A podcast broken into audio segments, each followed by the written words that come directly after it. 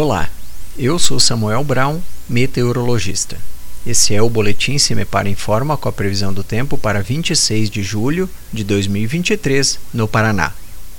Uma frente fria avança pelo sul do Brasil nesta quarta-feira, por isso, volta a chover em alguns setores do Paraná ao longo do dia. Chuva prevista ocorre de forma irregular, ou seja, não chove em todos os municípios de uma mesma região, por exemplo. Possibilidade de precipitação é maior entre o oeste, sudoeste, centro-sul, Campos Gerais e no leste paranaense.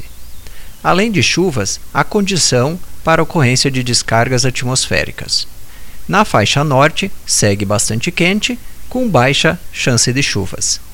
A temperatura mínima está prevista para a região centro-sul do estado, 9 graus, e a máxima deve ocorrer no noroeste, com 32 graus.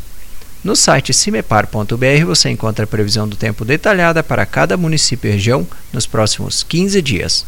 Cimepar, Tecnologia e Informações Ambientais.